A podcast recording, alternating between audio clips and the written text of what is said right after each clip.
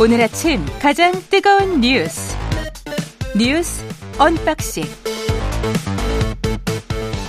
자 뉴스 언박싱 시작하겠습니다. 민동기 기자 김민하 평론가 나와 있습니다. 안녕하십니까? 안녕하십니까?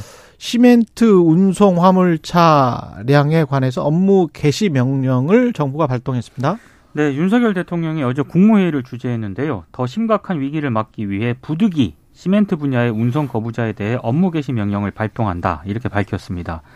화물 운송 종사자에 대한 업무 개시 명령 제도가 2004년에 도입이 됐거든요. 예. 때 파업 노동자에 대해서 이 명령을 발동한 것은 이번이 처음입니다.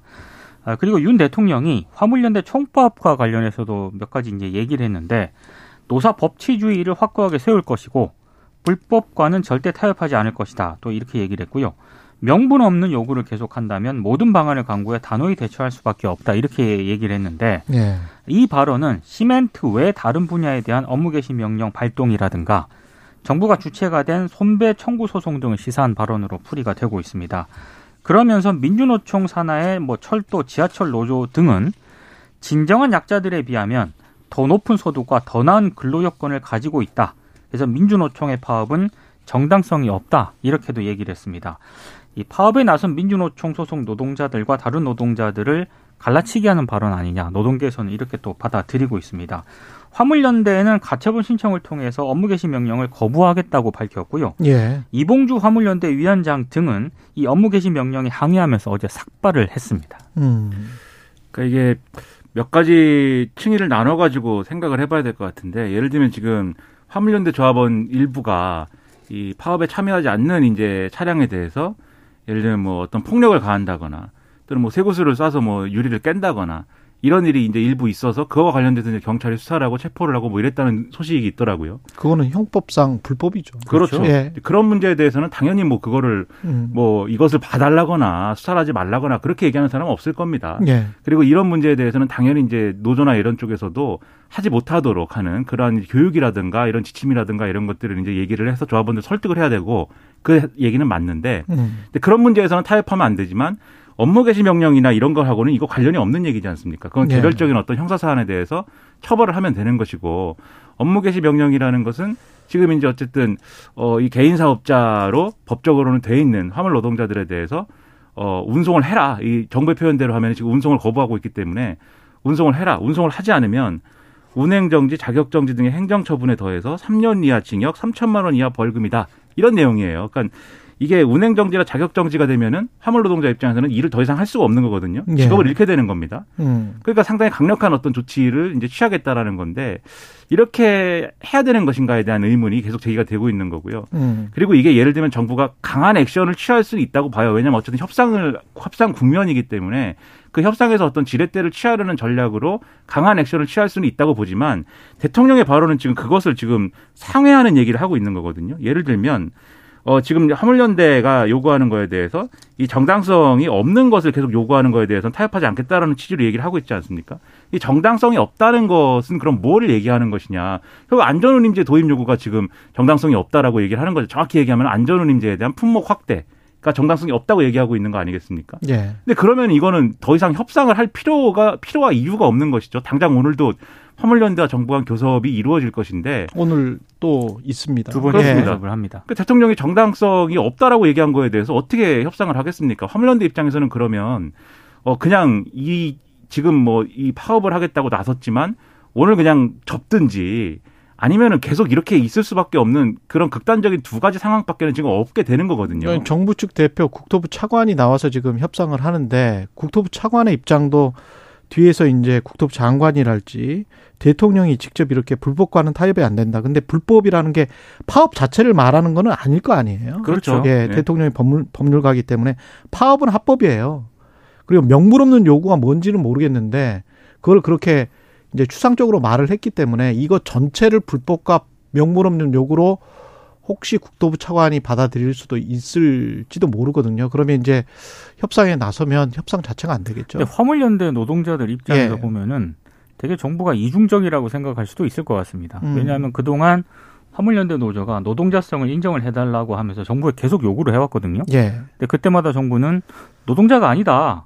개인 사업자다 이렇게 얘기를 해왔는데 그랬죠. 예. 지금은 또 화물연대 파업을 불법 파업이라고 얘기를 하고 있지 않습니까? 예. 근데 이게 파업이라는 게 노동자가 노동권 보장 등을 요구하면서 일을 하지 않는 행위인데 음. 정부는 지금까지 개인 사업자라고 얘기를 해왔는데 음. 갑자기 또 노동자성을 인정하는 듯한 그런 발언을 하고 있기 때문에 개인 사업자라면 개인 사업자가 문을 닫으면 그 문을 다시 열어서 자영업자들을 강제할 수 있는 방법이 없죠, 사실. 그렇습니다. 그렇죠. 예. 예. 별도의 이제 법으로 정해진 게 없으면 이제 못 하는 것인데. 네, 국가 경제에 심대한 영향을 미친다라는 국토교통부와 관련된 이 법 때문에 지금 이렇게 업무 개시 명령을 내리는 것 같은데 네. 그렇죠. 그것과 관련한 뭐 위헌성이랄지 여러 가지 논란이 있습니다. 절차적 효율성도 지금 한 보름은 걸리는 거 아니에요? 그렇죠, 송달하는데. 그렇죠. 네. 이게 결국 이 명령의 형태이기 때문에 예. 명령을 받는 사람이 있어야 되고 음. 이것을 받아야 되는데 받는 수단이 예를 들면 뭐 전자적인 것도 있을 수가 있고 뭐 문서로 전해줄 수도 있고 여러 가지 방법이 있겠지만 꼭 우편으로 해야 돼요. 그래서 예. 결국은 예. 이게 뭐 받으면 받으면 이게 효력을 가, 이, 이 효력이 생기는 것이기 때문에 가기까지의 기간이 걸릴 수밖에 없는 사정들이 있는 그런 경우가 있거든요. 이게 그렇죠. 무조건 보름 걸립니다. 이건. 그렇죠. 예. 거의 14일 이상 걸린다라고 음. 언론에서는 얘기를 하고 있기 네. 때문에 그런 실효성이나 이런 것에도 좀 의문은 있죠, 이게. 그러면 오히려 그 동안에는 화물연대 입장에서는 계속 파업을 할 수밖에 없다는 거 아니에요? 지금 이제 요구안이 받아들이지 예. 않고 대화가 제대로 송달이 되지. 맞습니다. 어제 송달을 해버렸기 때문에. 네. 그렇죠. 예. 그리고 이거를 뭐 일부러 받지 않는다거나 하는 거에 대해서는 가중 처벌하겠다라고 국토부 장관이 얘기를 했기 때문에 그렇죠. 이것은 그 화물연대 입장에서는 어떤 어 뭐랄까 융통성을 발휘할 수 있는 어떤 여유 자체가 없는 부분이 돼버린 음. 거고 그런 점에서 이제 화물연대 파업이 잘 풀릴 수 있을 거냐는 좀 이제 의문이 커졌다라고 볼 수가 있고요. 그 다음에 대통령의 인식과 관련돼서 좀 제가 의문인 부분은 이틀 연속 이제 대통령이 노동시장 이중 구조를 해소하는 것이 이 정부의 노동 어떤 정책의 주요한 목표이다라고 얘기를 했단 말입니다.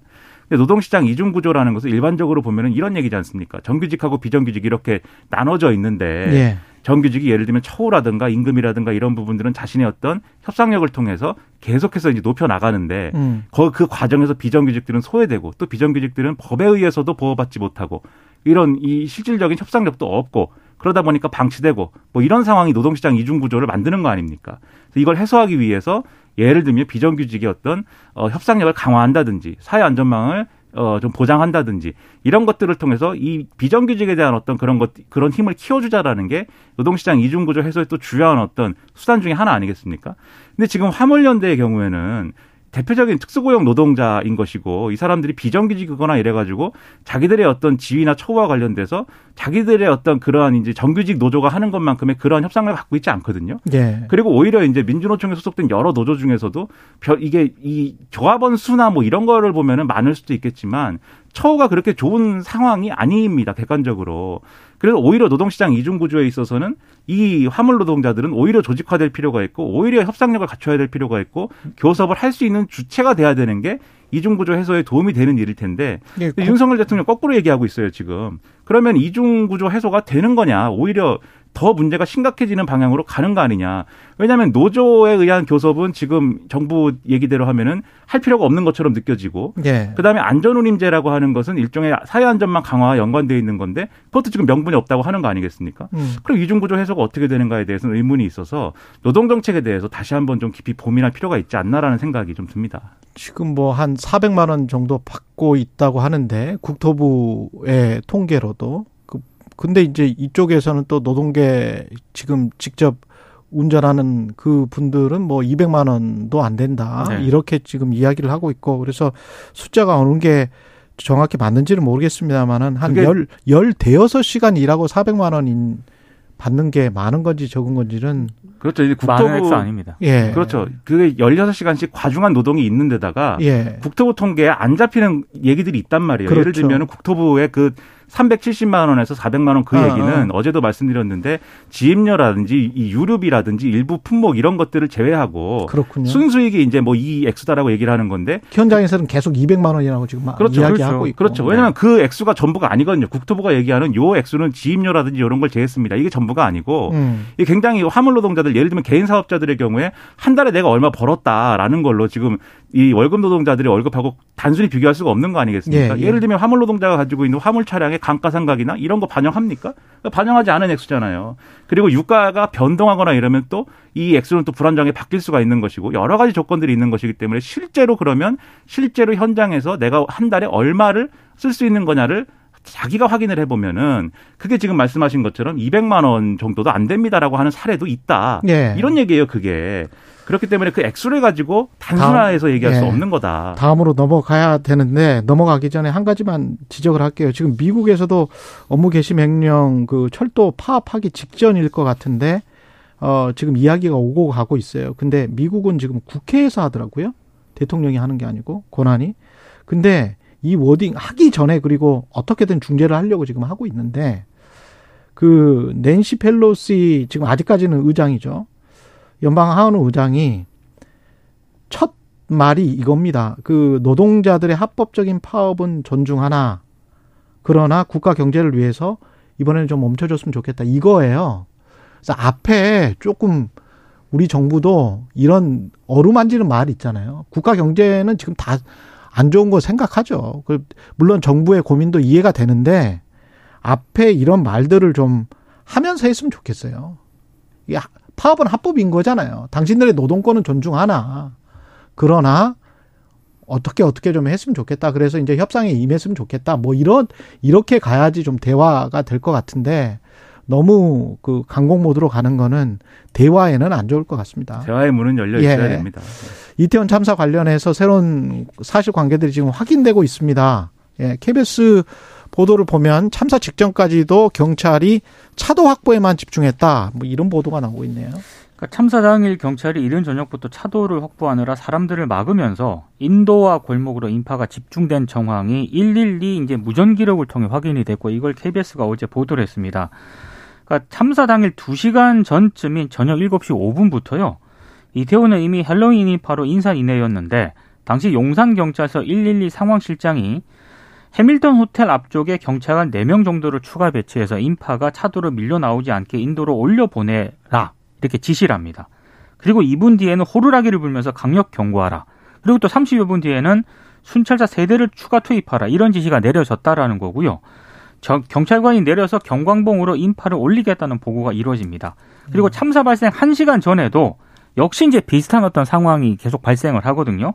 그러다가 참사 발생 1시간 가까이 지난 11시 9분이 되어서야 인파를 차도로 내려보내라. 그러니까 지금까지와는 전혀 다른 그런 지시가 내려지게 됩니다. 어, 그러니까 너무 차로 확보에만 집중을 한 나머지 인파가 몰리는 거를 좀 분산시키거나 이런 데에는 상당히 좀 소홀했던 게 아닌가가 이게 이제 112 무전 기록을 통해 확인이 됐다는 거고요.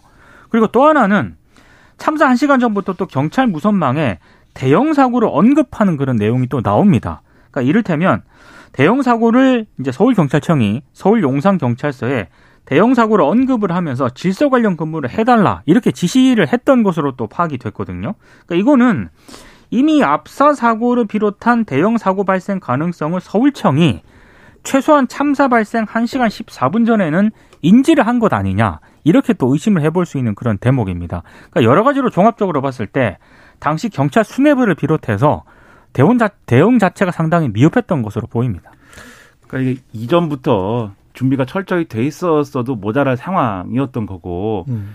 당일에라도 어떤 조치들이 있었으면은 이러한 참사를 좀 방지할 수 있지 않았을까라고 하는 의구심이 있는 것인데 지금 공개된 이 녹취록을 보면 아, 이 순간에는 이 순간에만 조치를 취했어도라고 할 그렇죠. 수 있는 그런 대목들이 너무나 많이 이제 눈에 보이는 것이죠. 그리고 차량 통제만 했었어도 왜 차도를 안 막았죠? 그러니까요. 그날에 그러니까 그 전에나 그 전전에는 막았다는 거 아니에요? 네. 그래서 이제 그런 이제 차량을 또 막는 거나 이런 것도 사전에 이제 계획이 있었어야 그러니까요. 되는 것이고 예. 그리고 돌발적으로라도 사실 뭐 사전에 계획이 없었으면 절대 막 못 막거나 그런 것도 아닙니다. 예를 들면 집회 시위나 이런 것들을 할 때 보면 그것도 이제 집회 시위의 경우입니다만 예. 집회 시위의 경우에도 예상보다 예를 들면 인원이 많아져 가지고 차도까지 이제 뭐 집회 인원이 나와야 된다라고 할 때는 나와서 차량 통제하지 않습니까? 비슷한 방식으로 차량 통제나 이런 것들이 이루어졌으면 얼마나 좋았을까. 근데 경찰은 완전히 반대로 지금 해버린 거지 않습니까? 차도로 사람들이 못 나오게. 그렇죠. 그러니까 당연히 이제 특정 구간에 있는 사람이 몰릴 수밖에 없고 심지어 그 구간에 있는 어, 주요 이 어, 주, 업체 이름까지 거론된 거잖아요. 이 무전망에서 그 업체 앞에 이제 사람들이 몰리고 있다라든지 이런 것들에 대해서 구체적으로 거론된 상황에도 불구하고 못 막은 것이기 때문에 음. 이 부분과 관련된 경찰의 책임이나 이런 것들을 더 강하게 물을 수밖에 없는 그런 대목인 것 같습니다. 민주당 이재명 대표 사법 리스크와 관련해서 당 지도부 대응에 대한 다양한 의견들이 지금 민주당 내에서도 나오고 있는 것 같은데. 그러니까 예. 어제 이제 흔히 말해서 언론들이 주로 쓰는 용어가 이제 비이재명계 의원. 비이재명계, 비명계. 한, 네. 예. 비명계 의원 한 10명 정도가 국회에서 토론회를 열었거든요. 근데 이제 이원욱 의원 같은 분은 이렇게 얘기를 하고 있습니다. 민주당의 팬덤 정치가 극에, 극에 달한 모습을 보인다.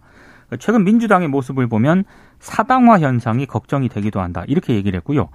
김종민 의원 같은 경우에는 열성 지지자들을 염두에 둔 발언을 했는데 당원 기준을 당비 납부 천 원으로 하면 일반 지지자들이나 국민에 비해 왜 우월한 지위를 가지는지 차별성이 분명해지지 않아서 고민을 해볼 필요가 있다 이렇게 얘기를 했습니다.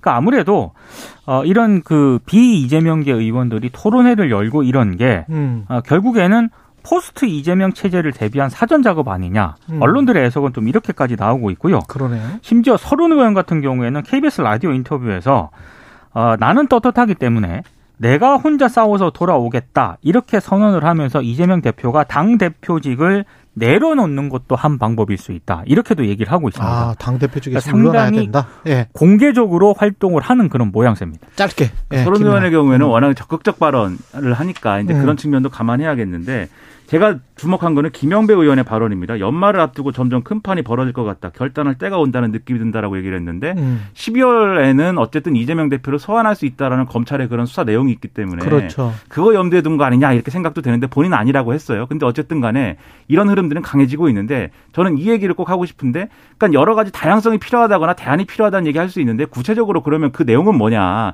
늘 다양성이 필요한 다양성이 필요하다라고만 얘기를 하는데 그 내용이 뭐냐에 대해서도 이제는 심도 있게 그 로드맵을 내놔야 될 그렇죠. 필요가 있다라고 생각을 합니다. 예, 뉴스 언박싱 민동기 기자 김민하 평론가였습니다. 고맙습니다. 고맙습니다. KBS 라디오 최경영의 최강시사 듣고 계신 지금 시각 7시 39분입니다.